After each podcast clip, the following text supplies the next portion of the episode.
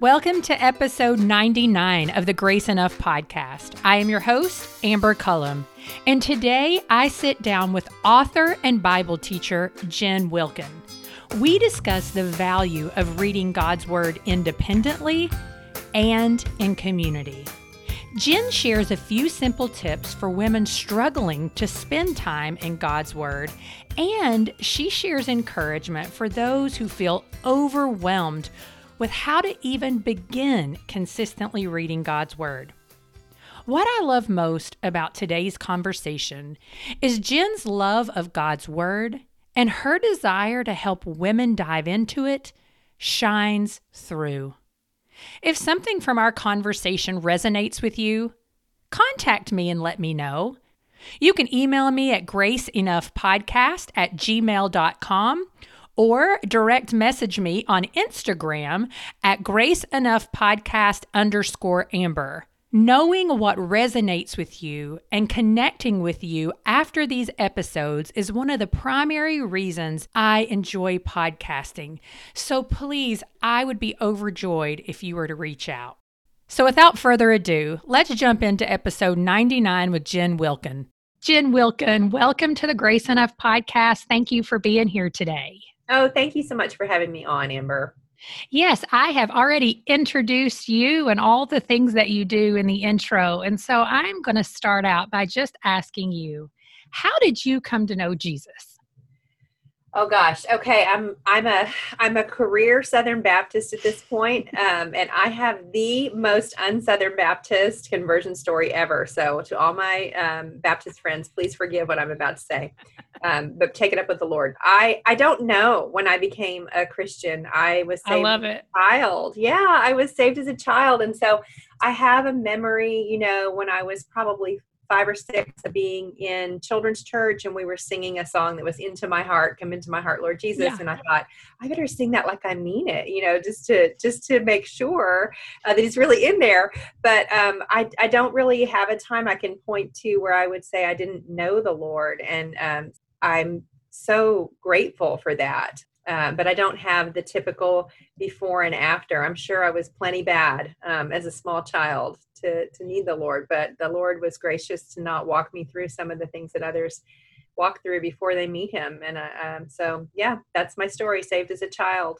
Yeah, I love that though, because we do take it for granted a lot. It's very easy to take for granted that you're fortunate to grow up in a family of people who walked with the Lord. Mm-hmm. It wasn't just a Sunday type of activity. Mm-hmm. It doesn't mm-hmm. sound like.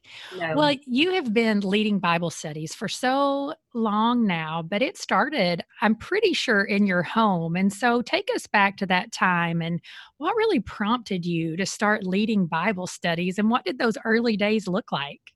Well, I actually, before we moved to um, the Dallas area where I am now, I did have the chance to teach at my church. That was kind of the first place that it started. Okay.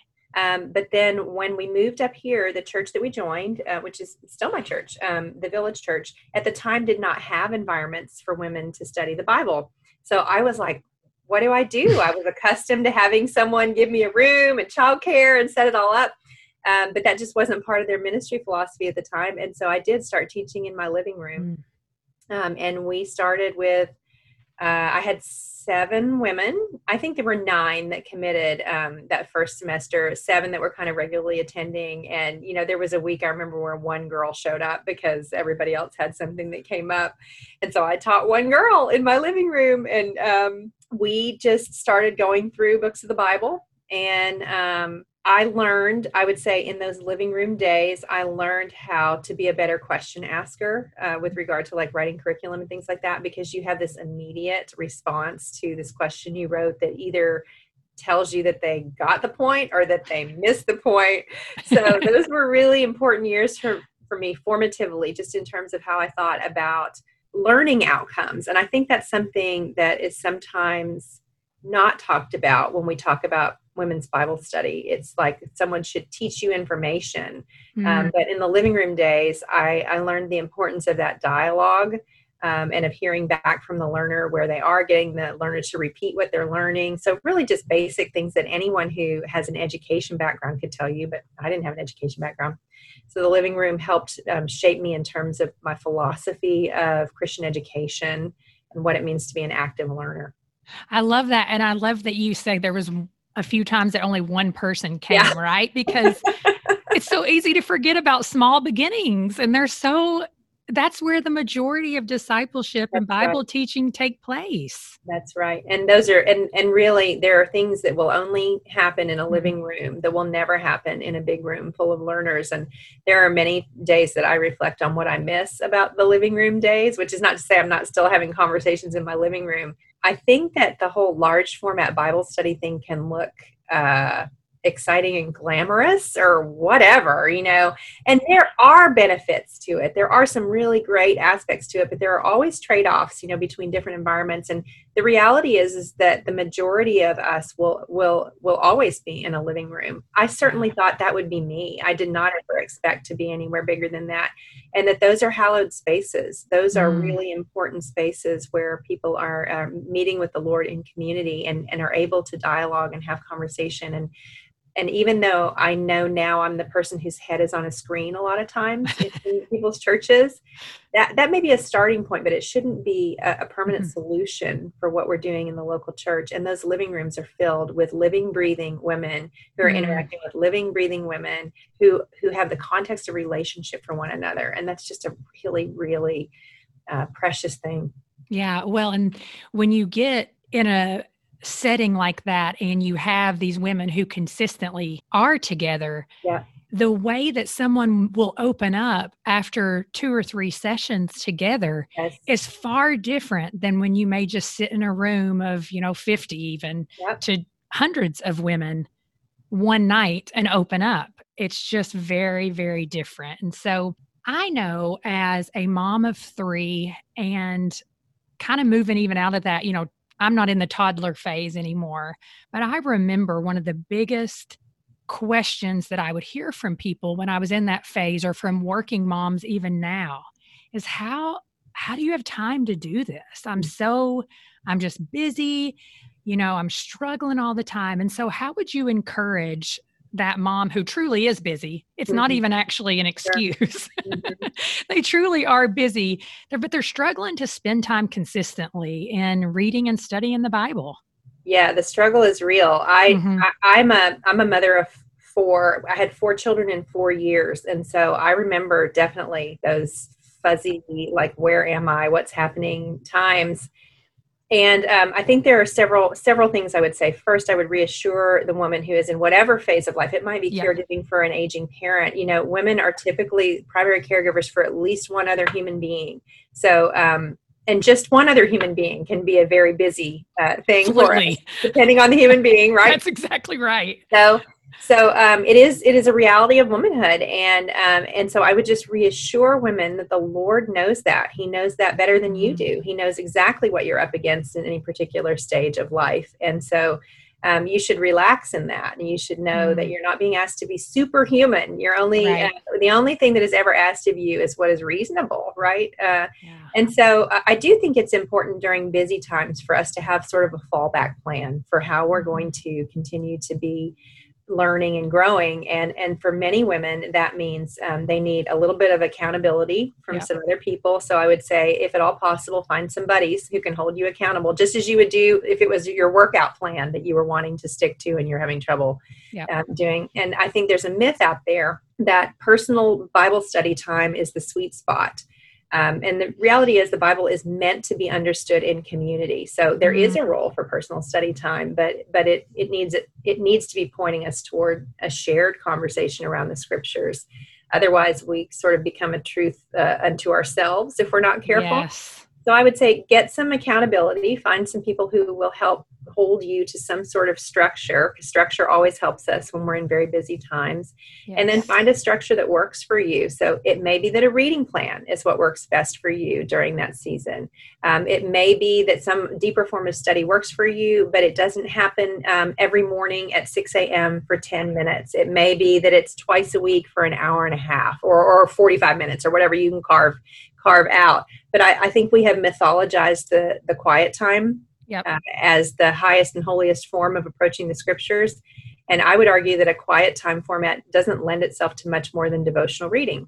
Um, mm. Um, and so it's not the devotional reading is bad. It's just that um, it's not necessarily a growth plan uh, with yeah. regard to, to learning the scriptures. So the other, the only final note on being in a busy season of life that I would add is that we go in and out of these seasons. Yeah. And it's important to recognize when you've moved into a less busy season of life that you don't stay with your fallback plan as your approach to the scriptures. In fact, mm. during busy seasons, we draw on the times in our lives where we do have more time to to give. And so, be sure that as you pass in and out of a busy season, that you readjust uh, your plan and your expectations in a level yeah. appropriate to the time that you have.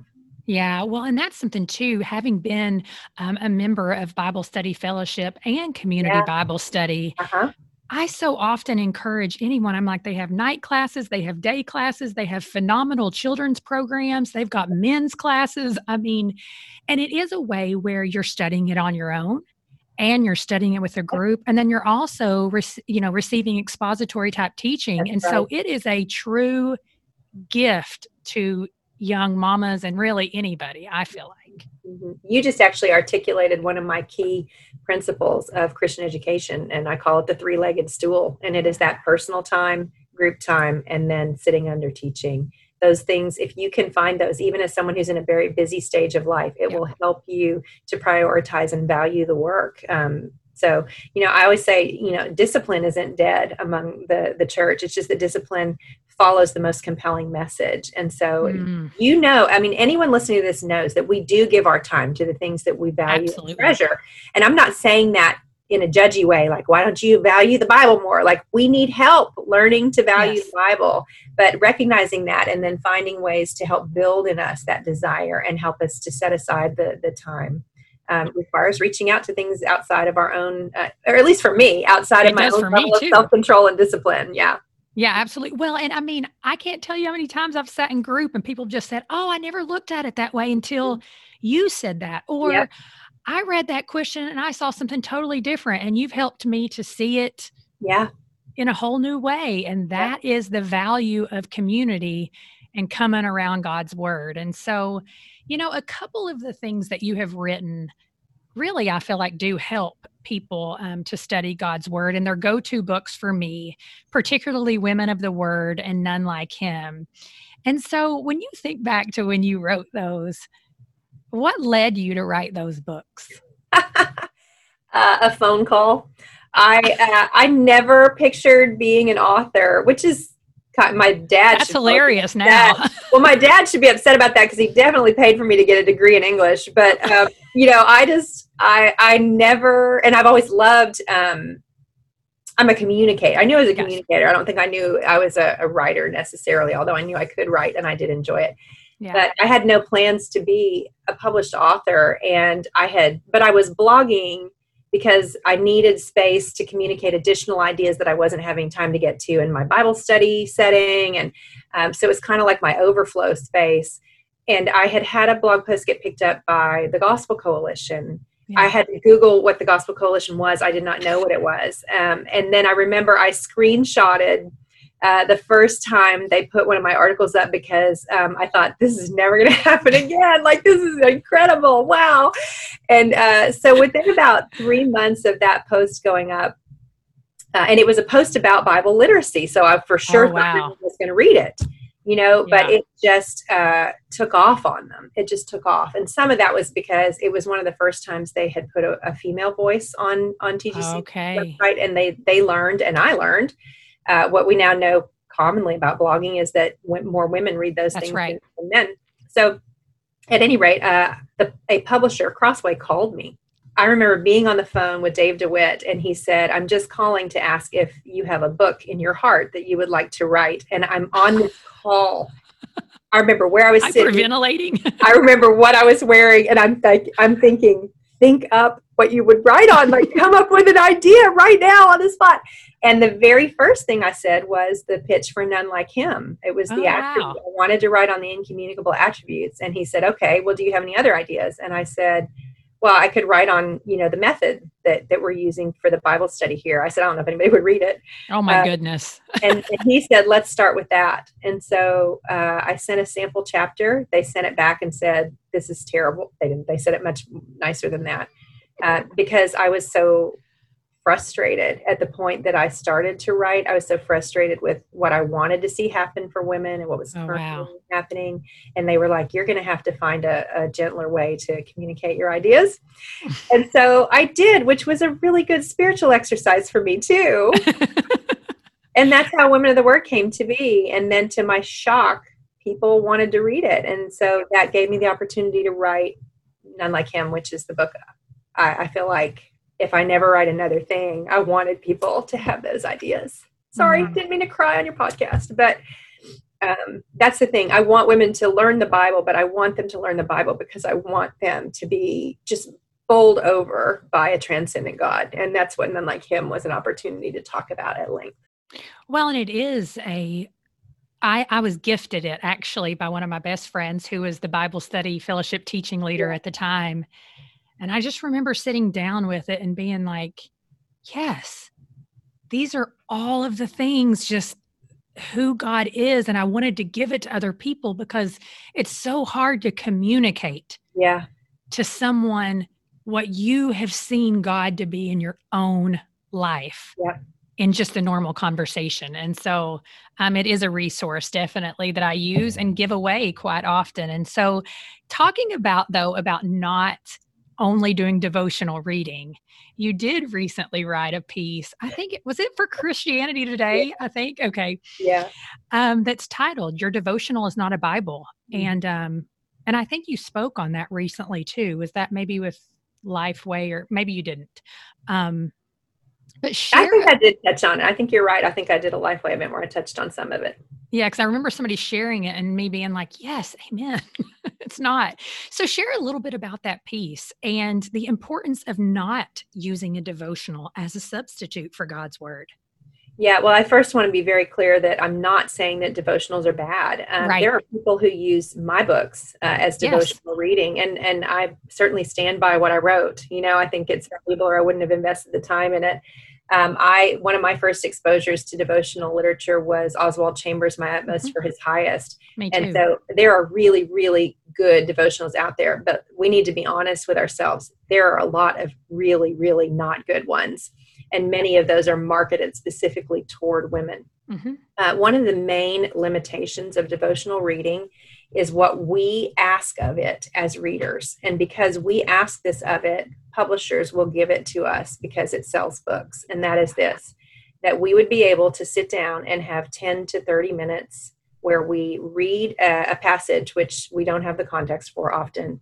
Uh, and, and then we ask it to deliver something to us in the 10 to 30 minutes that we have to give uh, and what we're asking it to do most often is to comfort yeah, um, tickle our ears. comfort or encourage and you know there are plenty of passages in scripture that are intended to comfort and encourage but there are also plenty that are there to convict and exhort and so one of the biggest limitations of a diet of of reading that is predominantly or certainly entirely devotional is that we get an unbalanced view of the scriptures and we Mhm. believe that they are there to make us feel um, only positive emotions and that they will give us those positive emotions if we are just faithful to give um, a little touch point of our time and uh, i actually think the bible is deeply encouraging from start to finish Yes. uh, but if we want to understand that deeper level of encouragement, we've got to go deeper in the in the ways that we're approaching it. So devotional reading has its place. It's just not foundational, and it's meant to be put on top of a foundational understanding of the scriptures. And when you have the foundational piece in place or beginning to be in place as you're learning the tools to gain it, then you're better able to discern between a good devotional and one that is perhaps yes. just pandering to your emotions. Yes. And something that is just wanting you to feel good. Yeah. All the time. And I mean, yeah, we all want to feel good, but it's just yeah. not, it's not real life. Yeah. Mm-hmm. yeah. For sure. I wish it was, but it's not, right? One day. That's right. Yeah. Well, so if somebody is listening today and they just simply feel discouraged when they think about mm-hmm. reading the Bible, what are a few simple steps that you would encourage someone who just feels overwhelmed by the whole thing to begin reading? Yeah, I think first of all, you have to um, get over the the wrong assumption that you're the only one. I think mm-hmm. we think it's our dirty little secret that we don't know what to do and we're not sure how to get there, and we think maybe everybody else really is enjoying this. Why is it so terrible for me? Maybe I don't really have the Holy Spirit living inside right. of me. You know, he's, if he if he's in there, he's not telling me to read my Bible very loudly.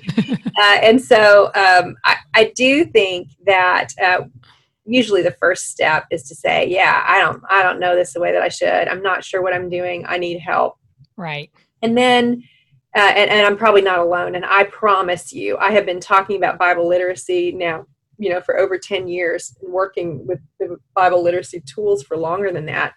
It is everywhere. You are not alone. But i would say the most basic starting point for those who are ready to make a shift is the most overlooked and simple tool of all, and that is repeated, repetitive reading. Mm-hmm.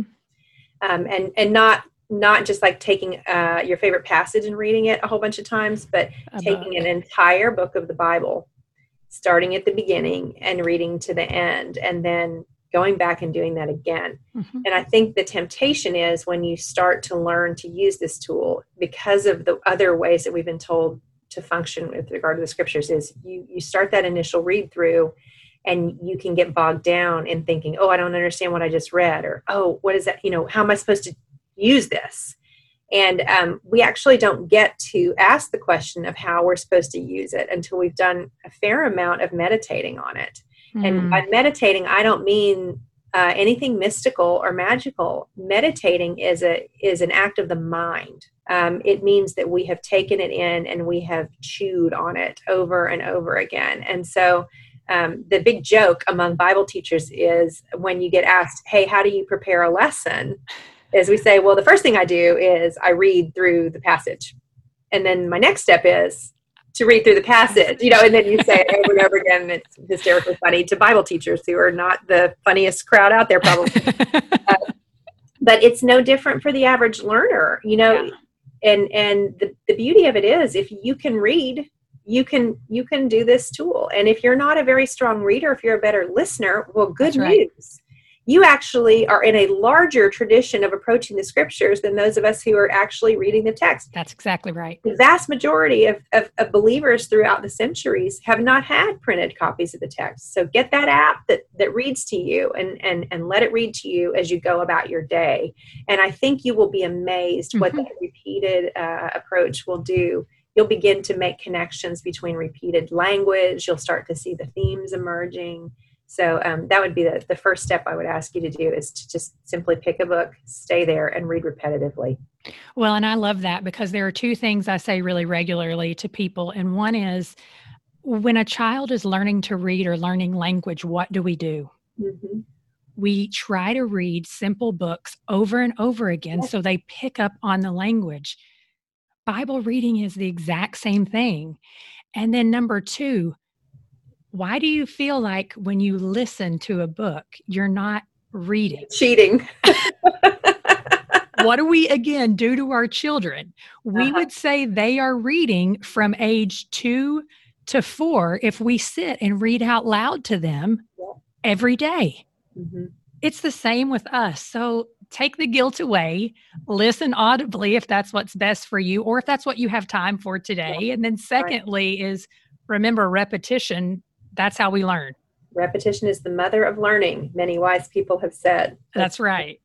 Yeah, and I think too, I think we underestimate the battle we're up against with our attention spans. Uh, you know, we all can recognize that they've been eroding, you know, over the past 10 years, certainly. And then they erode just with age, you know, Yes. I mean, I'm, I'm almost 52 and I'm like, gosh, I'm calling my kids by the wrong names. So, Oh no, I'm doing that too at 42. I'm really in trouble. uh, and so I think that we, we don't always appreciate what we can do to counteract that. And one of the Mhm. things that you can do is these repetitive practices that are Yeah. slowly, you know, like maybe the first day that you start to read, you only read for five minutes and it's really hard. But then maybe the next day, or, you know, as you progress, you're able to extend that time longer. Um, but to set some little goals for yourself, because if we talk about meditating on the word, we're saying by definition that we're going to do a sustained practice of Mhm. focusing in on it and that's something that is that that everything around us is militating against our phones the tv the news cycle uh, then then just those normal busyness things that are, have been a part of uh, of all humanity from all time children right. needing to be fed jobs that we're going to to work at um, just the daily responsibilities of life That's right. Well, Jen, as we close up here, can I ask what do you have anything on the horizon for you? You writing anything, working on anything? I do. Um, I actually have two things that are coming out uh, in the spring that are kind of related to one another. I'm, I'm the first half of my Exodus study will release in May, so that'll cover chapters one through eighteen, and then chapters nineteen through forty will release that um, on time for a fall uh, release. So in December, I think is when that's going to come out, December of 2021, and then in March of 2021, I have a book coming out on possibly you know the most energizing topic ever Oh no, I'm scared. the 10 commandments so You know what though? There I haven't read one in a long. I mean, I bet it's going to be good. Yeah well you know i feel like that's part of what the lord has called me to do is take things that people are not interested in and, try to get them interested in them and i really i feel like the 10 commandments after spending a lot of time in the sermon on the mount the 10 commandments Mm. are just a gift so that's what Mm. i'm hoping to communicate in the book Well, Jen, thank you so much for sitting down with me today. I um, absolutely appreciate your time and your care and concern for women learning scripture. Well, it's been such a joy to get to chat with you, and thank you for the work that you're doing to help draw women closer to the Word. So, what resonated with you from my conversation with Jen? Send me an email at graceenoughpodcast at gmail.com or a direct message on Instagram at graceenoughpodcast underscore amber to let me know. I look forward to hearing from you. And y'all, next week, the 100th episode of Grace Enough Podcast goes live. It's a special conversation between me and my children, where my children came up with questions they wanted to ask me about the podcast. I really believe you're going to love it, as they were so sweet and genuine in their questions. Thank you for listening to the Grace Enough podcast. Tune in next time.